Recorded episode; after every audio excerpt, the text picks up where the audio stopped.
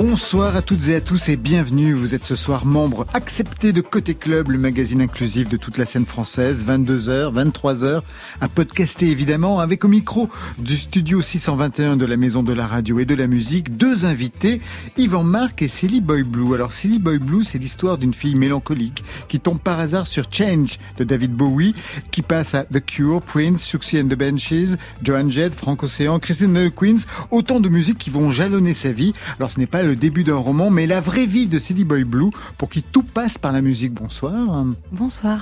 À vos côtés, un être à part dans le milieu musical, un homme discret qui compte pourtant huit albums élégants aux préoccupations sociales, environnementales, sensuelles aussi. Il signe pas tout seul, c'est un album de reprise en duo de ses titres. L'heure du bilan, à voir. Bonsoir Yvan Marc. Bonsoir. Marion Voix de tête, musique de corps, Malik Joudi est le représentant de cette pop romantique et groovy. Il est de retour avec un nouveau titre, Point sensible, on le retrouve vers 22h30. Voilà, vous savez à peu près tout. Alors maintenant, on entend tout. Bienvenue au club.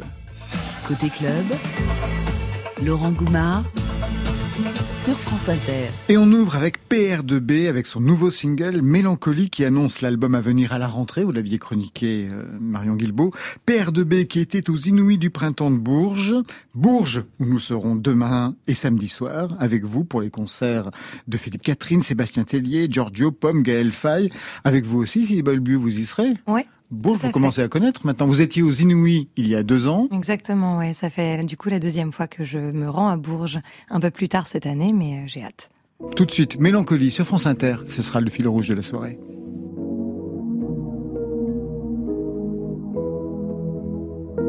« 170 au compteur, je passerai presque inaperçu. On s'est écrit tout à l'heure, je ne veux pas de malentendu. On s'habitue à presque tout.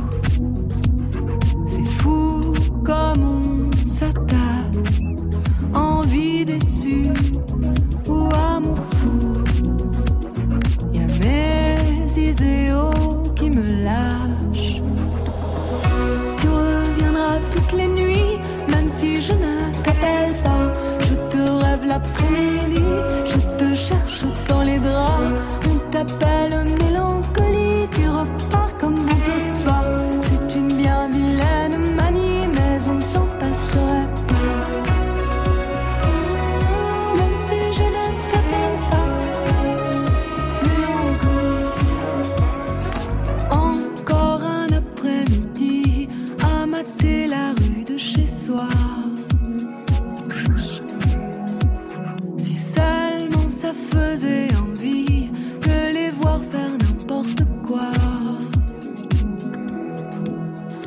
s'habitue à presque tout. C'est fou comme on s'attache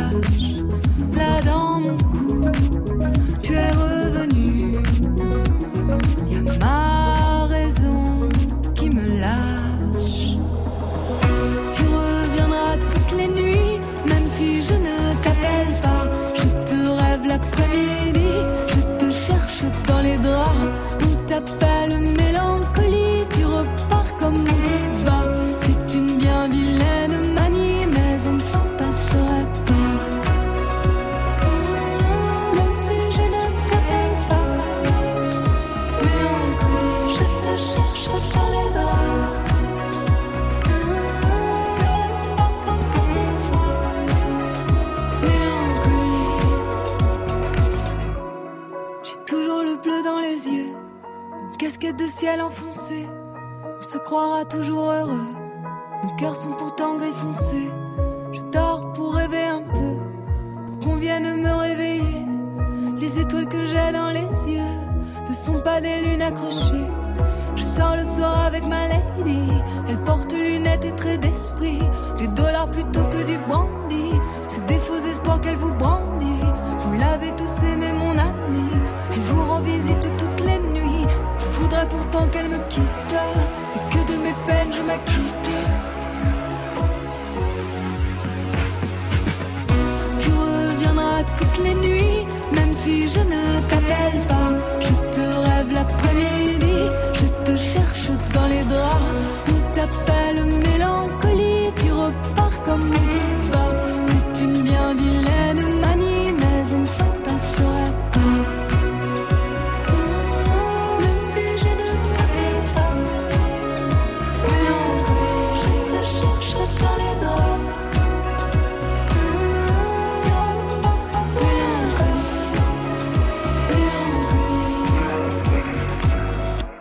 Boy Blue et Yvan Marc sont les invités côté club ce soir. C'est la première rencontre entre vous deux? Ben oui. Ouais, la première, ouais. Vous vous êtes googlisé avant pour savoir avec qui vous partagiez le studio? J'avoue un petit peu. Ah, et alors qu'est-ce que vous avez appris? Moi, j'ai appris, si je me trompe pas, que tu as travaillé avec Mickey 3D. Ouais. Et, Ouais, ouais. euh, et ouais, j'ai passé un peu euh, une grande partie de mon adolescence à écouter euh, Respire en boucle tous les jours, tous les matins. Donc euh, voilà. Bravo. C'était un peu de- Mais c'était un peu d'enfance en Oui, plus. oui, on a commencé la musique ensemble. On était dans un petit village qui s'appelle Écotelholm. Et on a commencé à 15 ans à faire, euh, à faire un peu des scènes ensemble, des chansons ensemble. Puis après, quand ça a marché, il m'a demandé de, de l'accompagner en première partie. J'ai signé sous son label. Voilà, puis, c'est ça quand même, ça a Ouais. été un Ouais, moteur pour vous, à Ouais, tous les sens du ouais. terme. Ouais, ouais. Silly Boy Blue, pour vous présenter, ce sera ça. Silly boy blue,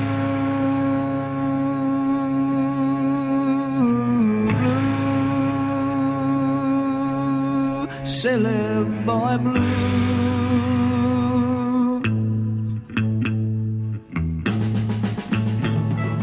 Yeah.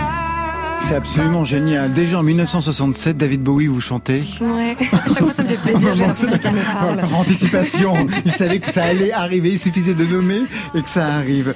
Vous, de quoi parle cette chanson pour avoir euh, choisi euh, ce titre comme nom d'artiste En fait, euh, moi je l'ai choisi parce que euh, David Bowie c'est un artiste que j'admire absolument depuis que je suis née, en fait, depuis que je suis toute petite.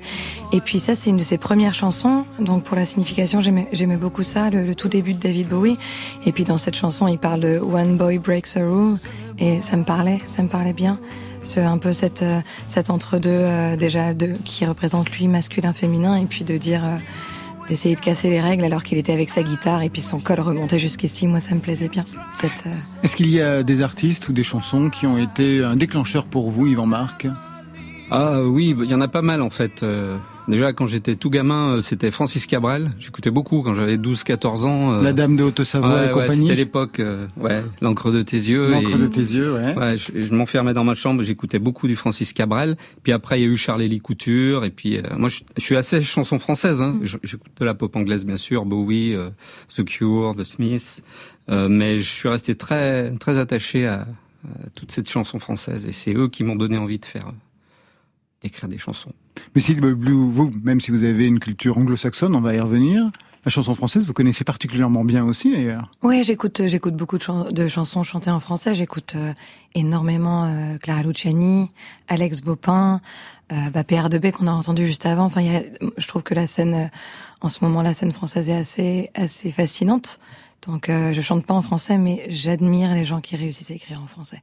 Mais pourquoi vous avez un problème avec le français Pour ne pas écrire en français? Alors, pas du tout. Euh, J'aimerais juste savoir le faire. Et je pense que euh, Vous avez essayé? j'ai un petit peu essayé et puis je me suis dit on va peut-être un petit peu arrêter. peut-être qu'un jour je le ferai euh, Qu'est-ce qui bloque, en fait? Je pense que ce qui bloque, c'est que euh, j'ai encore vraiment du mal à m'assumer en tant que, euh, que autrice, et du coup, euh, je, je continue de, de me cacher un petit peu derrière la langue en me disant euh, ma mère ne comprendra pas ce que j'écris, mais un jour ça changera peut-être. Quand on s'appelle Silly Boy Blue, ça raconte quoi d'Anna Benabdel Karim? Euh, en fait, au début, j'avais choisi un pseudo pour euh, me distancier un petit peu de, de ma, ma vraie vie. Et puis, je me suis rendu compte que ce que je disais dans mes chansons, c'était en fait exactement ce que j'étais. Donc, je crois qu'il n'y a pas trop de frontières. C'est juste que, euh, on va dire que Silly Boy Blue a un peu le courage de monter sur scène et puis de, euh, de chanter très fort des chansons qui disent plein de choses que je pense que j'oserais jamais dire. Euh, voilà, c'est un peu ma barrière qui explose à ce moment-là. Yvan Marc, c'est votre vrai nom, c'est pas un pseudonyme C'est mon prénom même. Yvan Marc, c'est un prénom. Ah, ouais. donc c'est Ouais, un ouais. pseudonyme quand même d'artiste, parce qu'Yvan Ouais, Marc ouais, c'est le prénom, d'accord Ouais, c'est un peu piégeux. J'ai brouillé les pistes et c'est vrai que quand j'ai eu à choisir un, un nom de scène, eh ben j'ai, je suis pas allé très loin. Ouais, j'ai choisi celui. Bon, c'est parfait, ça Marc. marche très très bien, bien entendu. Alors on m'appelle Monsieur Marc parfois, Ah mais bon, c'est ce que j'allais. On va vous appeler comme Ça tout le reste de l'émission. C'est le premier album hein, pour euh, Silly Boy Blue. Vous vous souvenez vous de la sortie du du premier? C'était en 2003, c'est ça hein? Oui, la Autoproduit. cuisine, ouais. Ouais, tout à fait. Ouais. Et justement avec l'équipe des Mickey 3D qui venait d'enregistrer euh, Respire. C'est vrai? Et, euh, et c'est vrai qu'avec, alors à l'époque c'était mon, mon cousin qui jouait, qui faisait la batterie euh, avec Mickey et, et il s'est penché avec moi sur euh, sur l'arrangement des titres et ça a été le premier album, ouais, la cuisine. Bricolé, c'était c'était sympa. Très bien. Et ensuite, il y a eu la signature chez Virgin, on en parlera tout à l'heure. On entre dans votre euh, premier album, Silly Boy Blue, avec Teenager. De quoi est-il question dans cette chanson, puisque votre mère ni la mienne vont comprendre les paroles, puisqu'elles sont en anglais?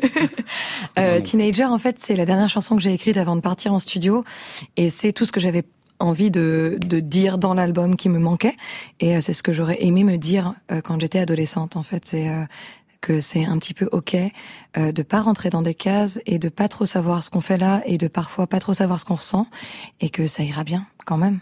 Votre chambre de teenager, elle ressemblait à quoi? Elle est toujours, elle existe toujours. C'est un musée, alors ils l'ont mmh, laissé mmh, comme mmh. ça. Ils l'ont laissé Qu'est-ce qu'on voit sur les murs?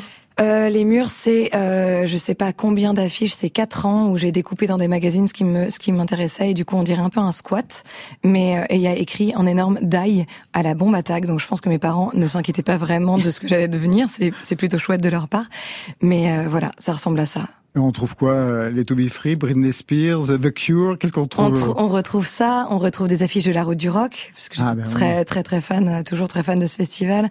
On retrouve des affiches de concerts, on retrouve euh, des photos de, de Pete Doherty, de Amy Winehouse, de la série Skins et de personnes que je trouvais très belles dans les magazines et que j'avais envie d'afficher dans ma chambre.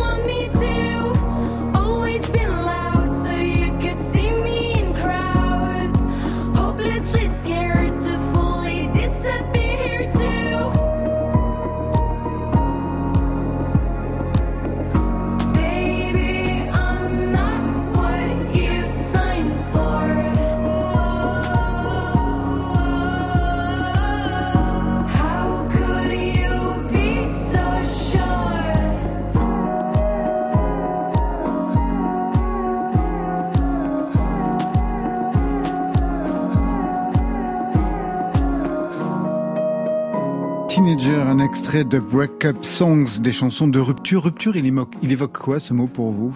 Ben en fait, je l'ai appelé comme ça cet album parce que euh, dans une rupture, il n'y a pas que, pour moi, il n'y a pas que de la tristesse ou de la colère. Il y a plein, plein, plein, plein de sentiments, de la joie aussi, de passer à autre chose, de l'espoir et tout ça.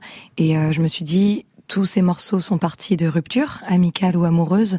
Ah, mais Et, dis donc, vous avez fait le ménage. Il y a 12 titres. Alors il y en a qui concernent la même personne, je vous le dis. mais euh, mais ouais, du coup voilà, je me suis dit que ça semblait logique en fait dans ma tête de l'appeler comme ça. Et rupture sur le plan musical, ça correspond à quoi? Parce qu'en fait, l'album part dans plein de directions, pop, Mhm. folk, il y a des titres, on va dire, électroniquement énervés. Mm, C'est mm. facile d'assumer et de faire accepter cet éclectisme? Euh, je sais pas si c'est facile. Je sais que je me suis beaucoup battue contre ça au, tout début quand j'ai commencé à écrire, et puis je me suis rendu compte que ben j'aimais autant euh, Elliott Smith que Lady Gaga, et du coup euh, je me suis dit j'ai pas très envie de choisir entre faire de la guitare et juste un guitare voix, et puis faire un, un truc un peu plus énervé avec euh, des rythmiques euh, énervées. Et euh, j'ai eu la chance d'être accompagnée par une équipe qui m'a accepté comme j'étais et qui a accepté que j'ai ces deux facettes là. Alors, avant Silly Boy Blue, vous existiez sous votre vrai nom, Anna, dans un groupe, plusieurs groupes d'ailleurs, mais disons le groupe qui vous a fait connaître, c'est Pégase, un groupe nantais. On écoute.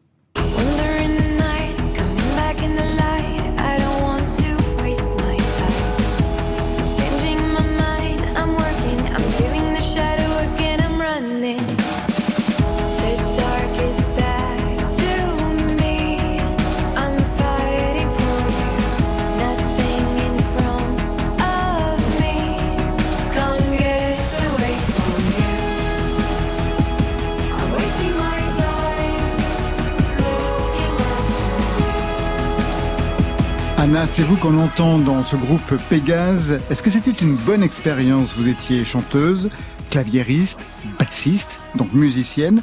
Qu'est-ce que vous y avez appris? Euh, le clavier, la basse, vraiment tout ça, parce que ouais. euh, bah, Raphaël m'a demandé euh, de le rejoindre sur le deuxième album, et puis il m'a demandé est-ce que tu sais jouer de tel instrument, tel instrument, et je lui ai dit pas trop, et on s'est dit bah on va apprendre, donc déjà ça m'a appris à à y aller quoi, à faire du live et à et à apprendre et, un peu un truc de discipline aussi, et, euh, et c'était très très très chouette comme expérience, ouais. Vous avez eu des groupes, vous aussi, Yvan-Marc Alors j'ai eu des groupes euh, toujours euh, sous m- sous mon nom en fait. À un moment c'était Y. YMD. en fait, Mais voilà. quel ego trip. C'est c'est ça. Ouais. Est-ce que vous, il y a eu d'autres groupes justement avant euh, Pégase? Vous étiez la seule fille de ces groupes? Non, il y a eu un groupe où j'étais pas la seule fille. Euh, c'était euh, c'était le deuxième groupe que j'ai eu, mais sinon dans tous les autres j'ai été ouais la seule fille. Et c'était une position facile pour vous? Euh, facile parce que j'ai eu la chance d'être avec des musiciens vraiment très chouettes qui euh, m'ont toujours euh, traité euh, avec respect et, bienveillance, surtout que j'étais toujours la plus jeune. Euh, après, c'était pas très évident parce que bah, être la seule fille dans un groupe, c'est aussi beaucoup de choses à prouver dans les salles dans lesquelles on va jouer, dans les choses qu'on fait tout le temps. En fait, on doit toujours montrer qu'on a le droit d'être ici. Et, heureusement, j'étais assez bien entourée par les garçons de mes groupes pour être dans des endroits assez safe et chouettes. On en finit avec Anna et le groupe Pégase et les autres groupes. Maintenant, on va écouter deux autres sons plus récents signés sous ce nom de Silly Boy Blue. Ça va être la même chanson, The Fight, mais en deux versions. Version originale du premier EP. It's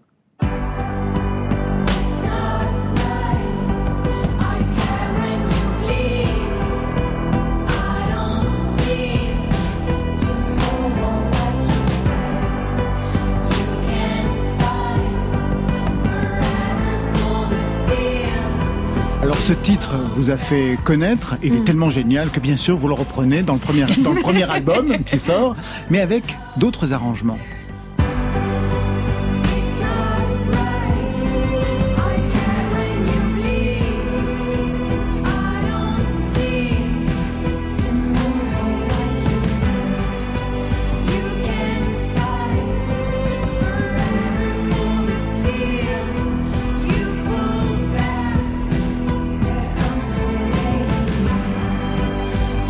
Aurait pas une tentation symphonique, Silly Boy Blue Euh, en fait, c'est parti de. J'avais très très envie de de remettre euh, ce morceau sur euh, l'album et puis, euh, mais je voulais qu'il soit différent et euh, j'ai eu la chance de travailler avec euh, Huel Lamoré, qui est une chef d'orchestre et une artiste que je trouvais déjà incroyable à l'époque et qui a accepté de refaire cette version que je trouve euh, absolument magnifique. Donc, elle m'a vraiment fait ce cadeau euh, très précieux euh, pour mon premier album. Alors vous êtes fait aussi un cadeau très précieux et même politique sur cet album. Vous Mm. signez trois productions et j'ai lu dans un article que c'était pour vous un choix féministe. Et je vois d'ailleurs que vous êtes impressionné, euh, Yvan Marc, signer trois productions. Pourquoi c'était important pour vous? Parce que euh, en fait, euh, j'ai toujours eu un peu euh, ce sentiment de, de l'imposteur et je me suis toujours euh, un peu planquée même dans les groupes derrière euh, derrière quelqu'un qui composait et tout ça. Et, euh, et en fait, quand on est arrivé en studio pour faire l'album, je tenais vraiment à ce que euh, il y ait trois morceaux euh, qui donc qui sont sur l'album, que de les signer intégralement, de me dire ça, ça m'appartient et, euh, et c'est moi du début à la fin. Je les ai écrits dans ma chambre, je les ai produits en studio et puis maintenant ils sont sur le disque et c'est à mon nom. Et je pense que c'était un peu une, une façon de aujourd'hui quand je perds confiance en moi, ce qui arrive à peu près 120 fois par jour, de me faire un petit coup de coude et de me dire euh, ça va, tu vois, t'as fait ça quand même. Et alors cette expérience de production, ça vous a plu? Ouais, c'était très bien. C'était très impressionnant parce que ben on est seul maître à bord et moi j'ai j'ai jamais fait ça de ma vie. Mais euh, mais j'ai j'avais une idée assez précise de ce que je voulais faire donc en vrai ça ça a filé assez droit. Vous comprenez ça, Yvan Marc? Ouais, ouais, c'est parce que c'est des métiers différents en fait. ouais. Et du coup, euh, se lancer dans dans un truc qu'on maîtrise pas forcément au départ ou qui est pas inné ou qui est pas euh, naturel, et ben je trouve que c'est assez courageux. Moi, je le ferais pas personnellement. C'est vrai? Ben oui, parce que je je pourrais en avoir envie, mais voilà, je me dis qu'il y a des gens qui le font bien mieux que moi et je- et puis j'aime bien euh, confier. Enfin, je travaille avec des gens à qui j'ai confiance, donc je leur confie euh, mes bébés et puis euh, ils les font exister aussi à leur manière. J'aime bien cet échange-là parce que c'est bien de se mettre à la Mais- réalisation et à la production, Ah, hein, mais notamment oui. pour les filles, parce qu'il y en a Oui. peu. C'est ça Oui. aussi. On reçoit ici des artistes féminines qui composent, qui écrivent, qui Mm, font tout, mm. mais pour la réalisation de leur album, ce sont des mecs. Par ça. exemple, Dan Levy pour Laura Cahen, on regrette pas, hein, c'est absolument formidable. Ou pour, euh, par exemple, pour Clou. Mais c'est vrai que de trouver des productrices, des réalisatrices, il y en a peu. Il y a Catel, il y a bien Mm, sûr euh, Edith Buena, mais quand on a trouvé deux, on n'en a pas trouvé trois. Mm. C'est exactement ça. Vous avez un point commun tous les deux, c'est que vous avez eu, ou vous avez encore un métier parallèle, vous avez été journaliste, ou vous l'êtes encore Journaliste musical, vous avez arrêté Ouais. Critique musicale. Qu'est-ce que vous pensez du journalisme musical aujourd'hui? Est-ce que vous, vous étiez une journaliste heureuse? Euh, oui, j'étais très très heureuse et, euh, et c'est un métier que j'ai adoré faire. Après, je l'ai fait euh, très peu, donc je suis pas, j'étais pas non plus euh, expérimentée à fond. Mais il y a eu un moment où moi, il y a eu un conflit, euh, un peu un conflit d'intérêts. De, euh, je commençais à, on commençait à me demander des articles sur des gens avec qui j'avais joué ou des choses comme ça. Donc j'ai j'ai vite arrêté pour pas que ce soit euh, Difficile. Voilà, exactement. Quand vous rencontrez vos collègues pour des entretiens, par exemple, comme ce soir, Mm. est-ce que vous vous dites « Oh non, pitié, pas cette question » Ou est-ce qu'il va se mettre à bosser quand même à un moment donné où il pose des questions? Alors pas du tout. Euh, moi, je, le, le jeu de l'interview, je le trouve toujours euh, intéressant, même si c'est des questions très basiques, parce que j'ai pas la prétention de dire que tout le monde me connaît. Donc en fait, il faut toujours rentrer par une, une des portes.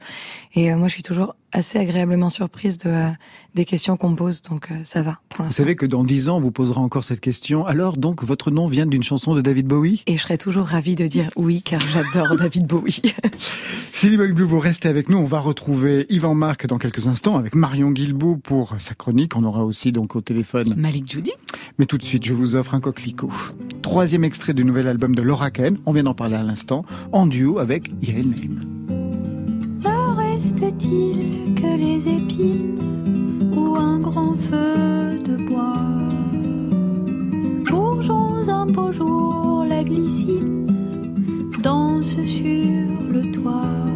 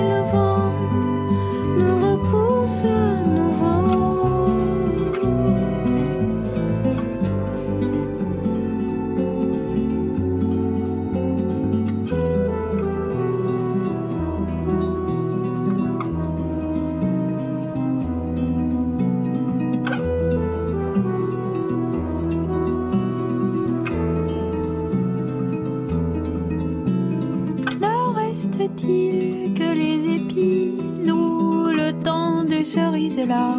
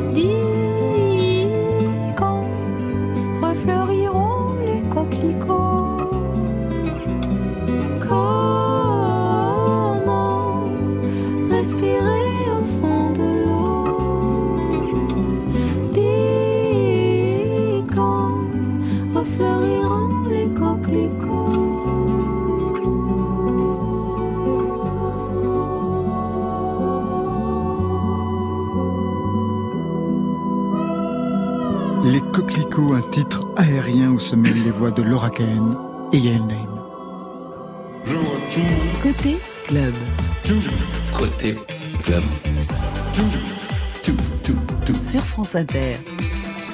Tout sur France Inter avec Marion Guilbault.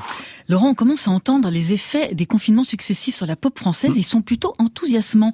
La preuve avec Point sensible, c'est le nouveau titre de Malik Judy. Je l'ai eu au téléphone cet après-midi, juste avant son départ pour le Printemps de Bourges, parce qu'il est à l'affiche de Glory Demi, un hommage à l'album mythique de Portishead.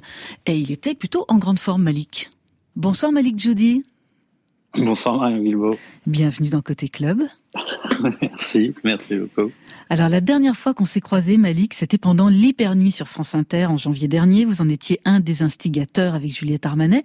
Vous êtes également de retour avec un nouveau titre, Point Sensible. Un titre original parce que c'est un duo avec la jeune rappeuse Lala Ace. Un mot peut-être sur cette rencontre? Moi j'ai découvert Lala Ace il y a un peu moins d'un an. Par, euh, voilà, par des vidéos, par des clips et après par, par sa musique. Euh, moi ce que je peux dire c'est c'est une artiste qui m'a, je sais pas, j'ai été tout de suite attrapé par euh, par sa sensualité, par cette douceur sauvage qu'elle peut incarner, cette classe naturelle sans artifice, sa, musicalité, comment elle se place dans la musique, son sens du rythme. Et tout de suite, je me suis waouh, là, il y a, il y a quelque chose, je trouve qu'elle proposait quelque chose de vraiment différent de ce qu'on peut entendre, parce qu'elle incarne aussi. Et je, me suis tout de suite dit ah, qu'est-ce que j'aimerais travailler avec euh, avec euh, avec elle? Et tout de suite on, s'est vu physiquement et, je lui ai fait écouter elle m'a dit mais avec plaisir. Et, voilà et après on est rentré en studio et, elle a pris le micro elle a fait deux prises et puis c'était bon quoi c'est une chanson qui marque aussi euh, une rupture dans votre son, avec un son un peu plus chaleureux, moins de machines, -hmm. plus de basse, plus de batterie. Ça correspond à quoi? C'est une lutte contre vos penchants naturels? C'est euh, contre le son de l'époque? C'est, je voulais aller à, un, aller à un endroit où, où je ne pensais pas aller et je voulais sortir un peu de, de, mes codes de, habituels. Et vous savez, la, la période qu'on a traversée, je sais pas, je, me suis posé beaucoup de questions. Quoi faire? Quoi inventer? Et euh, j'avais envie en fait de revenir à des choses simples et à, et à la base. Et pour moi, la base, en fait, c'est des instruments vivants, c'est le basse batterie, euh, c'est des claviers, c'est des guitares et comment faire pour euh, continuer dans mon univers, mais en ramenant maintenant des instruments vivants? C'est un titre qui a écrit comme d'autres hein, de, de, votre prochain album à la Villa Noailles. Il fallait s'isoler, mmh. il fallait quitter Paris pour écrire. Euh, le confinement a pesé sur votre inspiration? Complètement, parce que euh, comme beaucoup, j'ai été assommé par, par ce qui se passait. Puis encore une fois, vraiment peur de ne plus pouvoir exercer mon métier. Et pendant quelques mois, j'étais, ça m'est jamais arrivé, mais j'étais sans inspiration, quoi. Sans inspiration parce que, parce que voilà, j'étais trop, trop, j'étais assommé, tout simplement. Et oui, il a fallu, il a fallu euh, réfléchir et partir, oui, s'isoler. Et j'ai eu la chance de, partir à la Villa Noailles. Et c'était vraiment un endroit où, où j'étais vraiment dans ma bulle. Et à partir de là, j'ai pu composer, prendre le temps. Euh, j'étais avec euh, avec la musique quoi. Montre-moi ton point sensible, je te dirai qui tu es. Elle raconte quoi cette chanson? Pour moi, elle raconte euh, c'est une invitation un peu à entrer au plus profond de chacun de nous et s'accepter tel que l'on est, sans tabou. C'est aussi un jeu un jeu qui peut être charnel, ça peut être et c'est la découverte de nos points sensibles. Nos points sensibles pour moi, c'est c'est nos désirs, c'est nos fantasmes, mais ça peut être aussi nos peurs, nos angoisses, Et ça peut être aussi un point physique euh, sur notre corps. Merci beaucoup, Malik Judy. Merci beaucoup, Marion. À très bientôt. On découvre tout de suite Point sensible, un titre introspectif pour la première fois sur France Inter et c'est dans Côté Club. Montre-moi ton point sensible.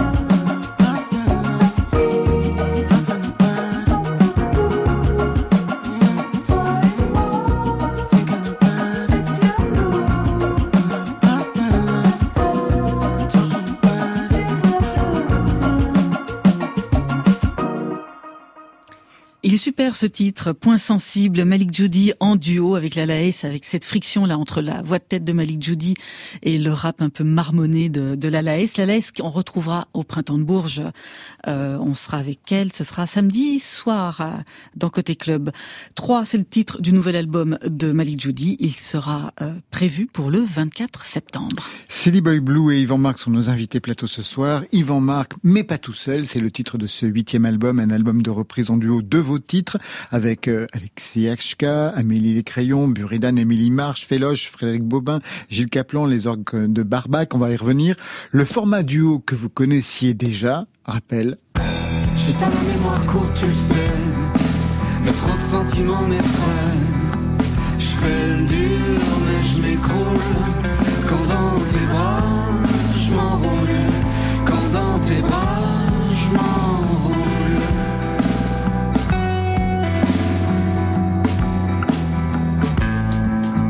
souvenez, Yvan Marc? Ah oui, comment oublier ouais. J'oublie, bah, justement, j'oublie, c'est le titre. Quel à propos avec euh, avec Lisa, c'était en playlist sur France Inter en, en, 2013. Aujourd'hui, donc un huitième album de reprise, une presque rétrospective en fait de votre parcours, puisqu'il n'y a pas les quatre premiers albums. Ça tient à quoi? Euh, je sais pas, peut-être euh, peut-être que j'ai passé un cap à partir de l'album, ben, cet album-là, euh, où j'ai pris en main un peu mon destin on va dire, puisque j'ai créé euh, ma structure, mon label. Euh. Donc c'est au moment où vous êtes devenu indépendant voilà, que quelque chose a véritablement changé? Ouais.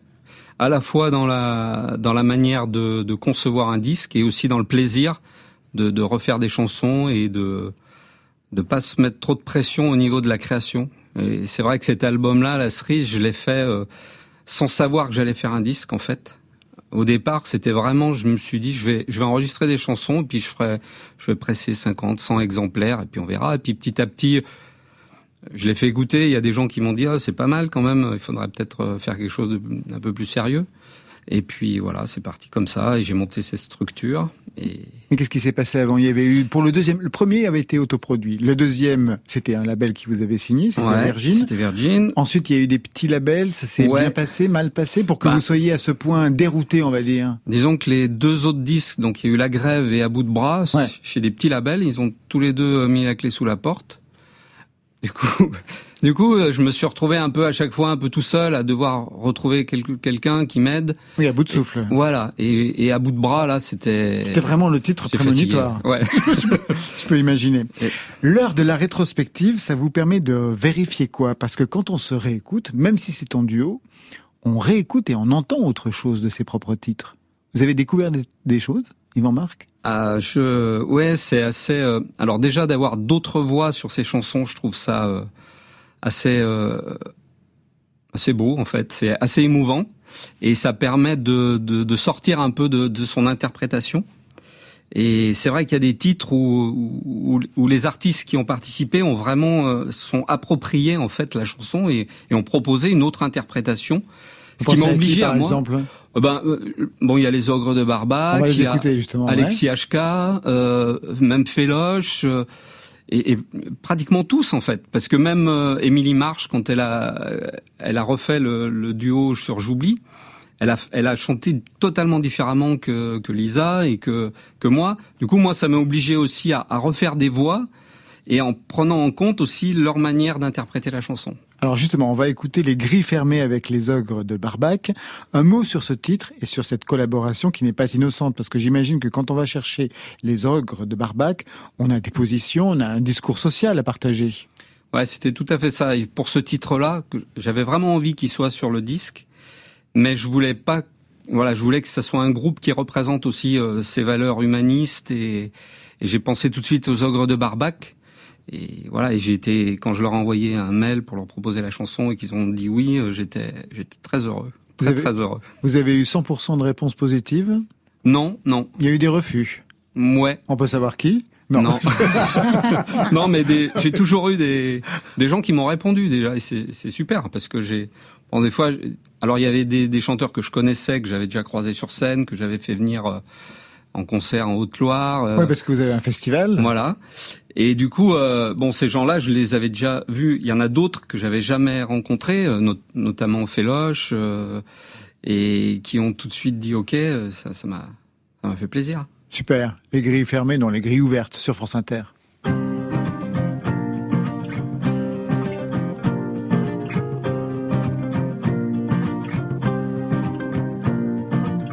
Je travaillais jusqu'aux aurores pour ramener l'argent, juste de quoi subsister, juste ce qu'il me fallait.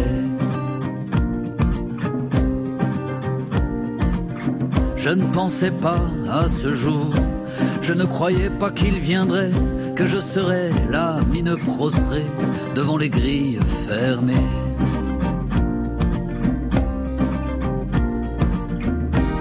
J'espère au moins que les grilles s'ouvriront ailleurs.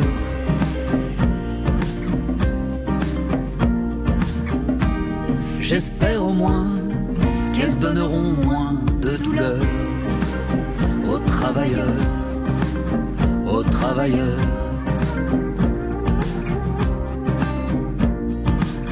Je suffoquais jusqu'aux aurores.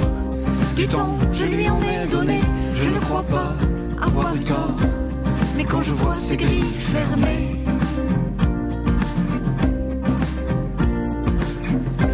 peu de moi que je laisse. C'est un peu de moi que j'oublie derrière les grilles de nos promesses, moins séduisantes que leur profit.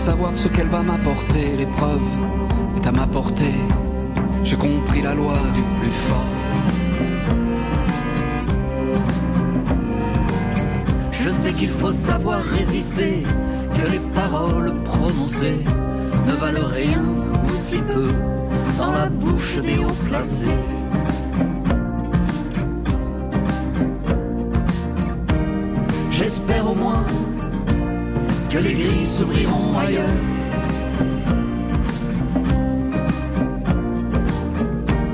J'espère au moins qu'elles donneront moins de douleur aux travailleurs, aux travailleurs, aux travailleurs, aux travailleurs.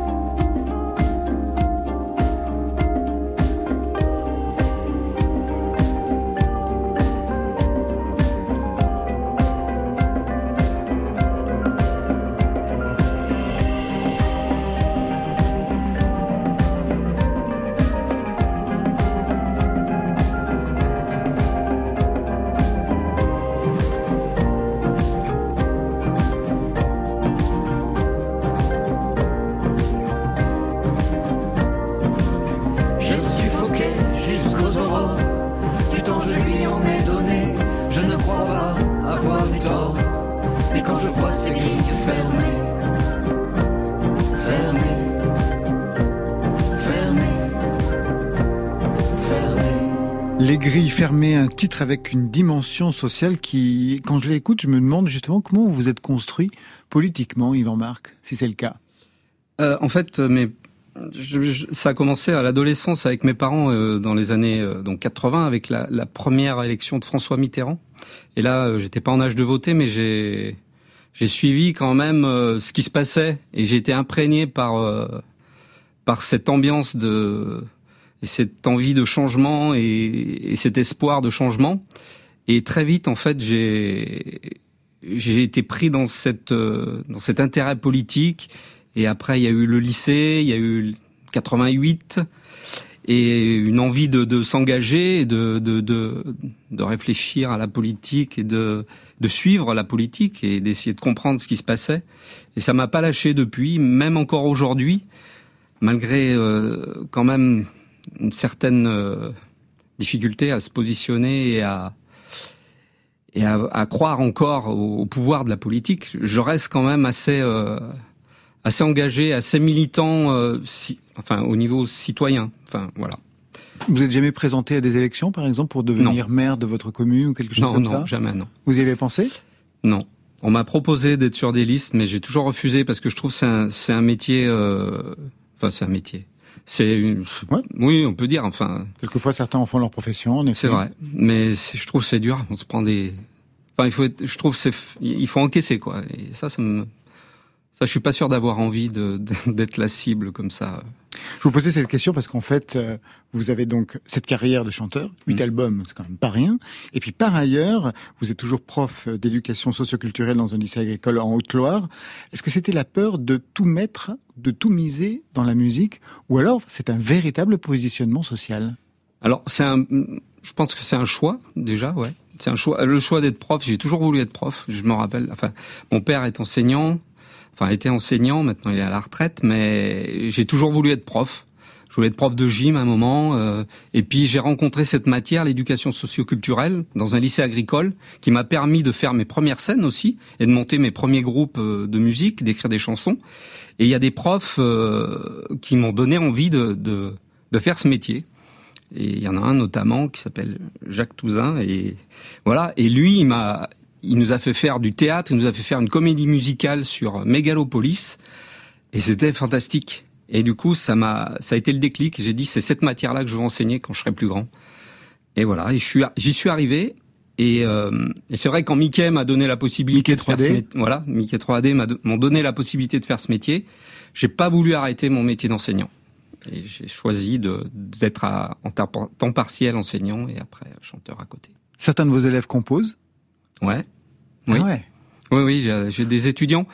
Alors pendant une dizaine d'années, on a fait des, des albums avec euh, une classe de BTS. Moi, j'enseignais à des BTS et avec eux, on faisait, on allait en studio, euh, là où enregistre Mickey, là où j'enregistre, et, euh, et, on, je leur faisais écrire des chansons et après on les enregistrait. On faisait un petit disque qui servait à financer leur, leur voyage de coopération internationale.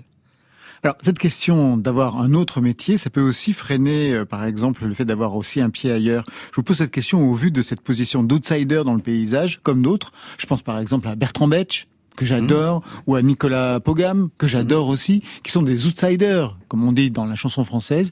Est-ce que cette position vous gêne?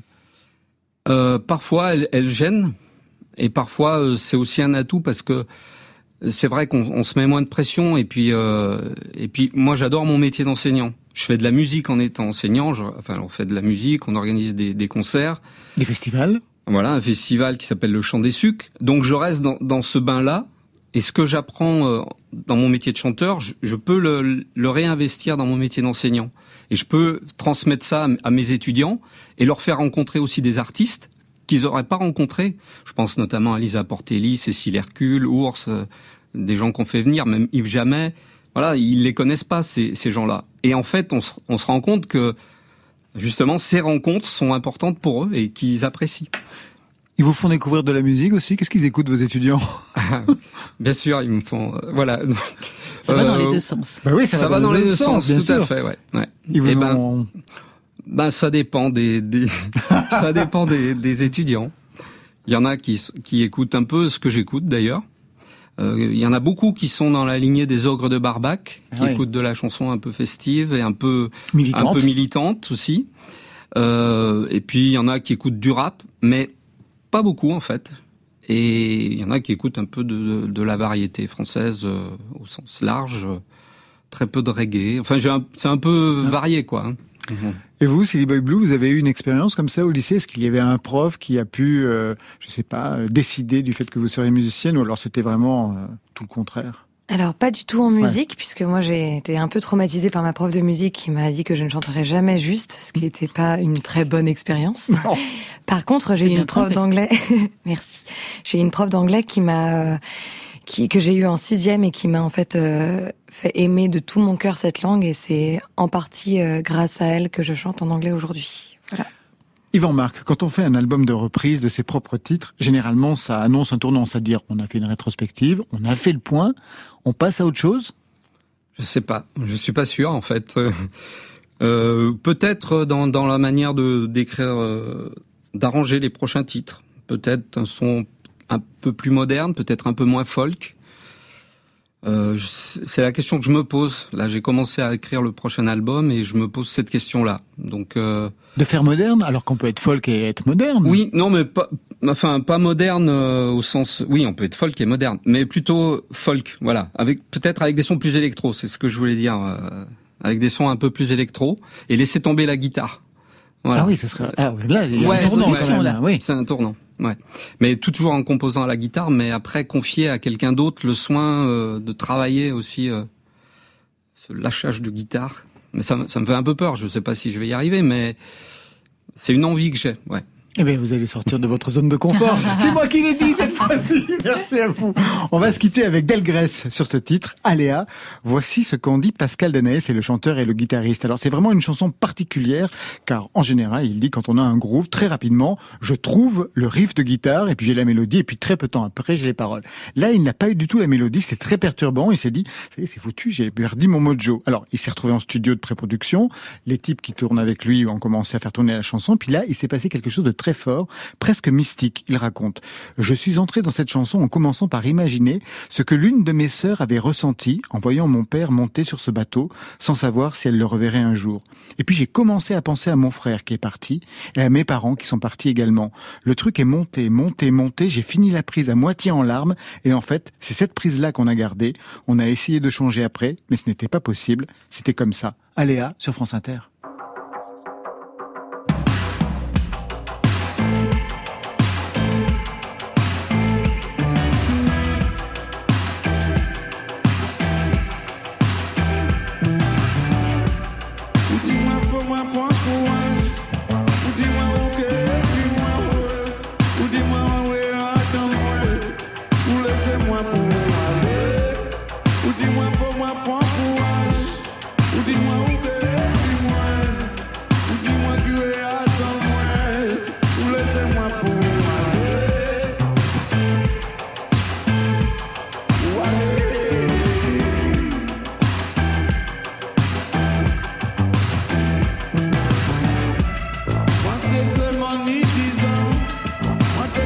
pourrait pas comprendre. Salabi la paix faire durer. Ou laissez-moi pour vous aller. La tête mou, ma tête mou. Les capes moi à danser. Après tout ça, moi t'aider.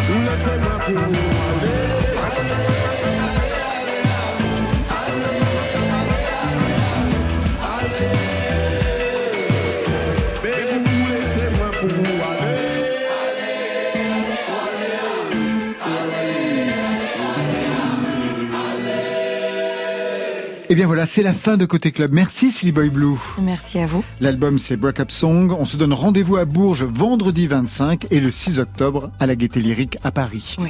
Merci Yvan Marc. C'était un plaisir, merci. pas tout seul, hein. partagez le plaisir. C'est le huitième album. Quelques dates, le 26 juin à Langeac, le 7 juillet à Montbrison au Théâtre des Pénitents avec Amélie Les Crayons qui est bien sûr sur l'album. Marion? Point sensible, c'est le nouveau titre de Malik Judy. Un nouvel album est attendu le 24 septembre, il s'appellera 3. Il sera en concert à Bourges demain soir à la cathédrale euh, dans le cadre du printemps de Bourges, le 15 juillet au Vieilles Charrues, le 27 août à Pézenas, le 11 septembre à Saint et le 25 novembre à la Cigale à Paris. Côté club, c'est une équipe avec ce soir Étienne Bertin à la réalisation et la technique Florian Dorimini. Programmation Marion Guilbault, Alexis Goyer, Virginie Rouzic avec la collaboration de Tiffen Mendes et Muriel Pérez, toujours fidèle aux playlists. Demain et samedi, on se retrouve au Printemps de Bourges avec Philippe Catherine, Catherine Ringer, Pomme, Sébastien Tellier, Gaël Faye, l'impératrice et j'en passe. Il y aura même Marion Guilbault. Côté club, allez, on ferme. Je vous souhaite le bonsoir. Alors à demain.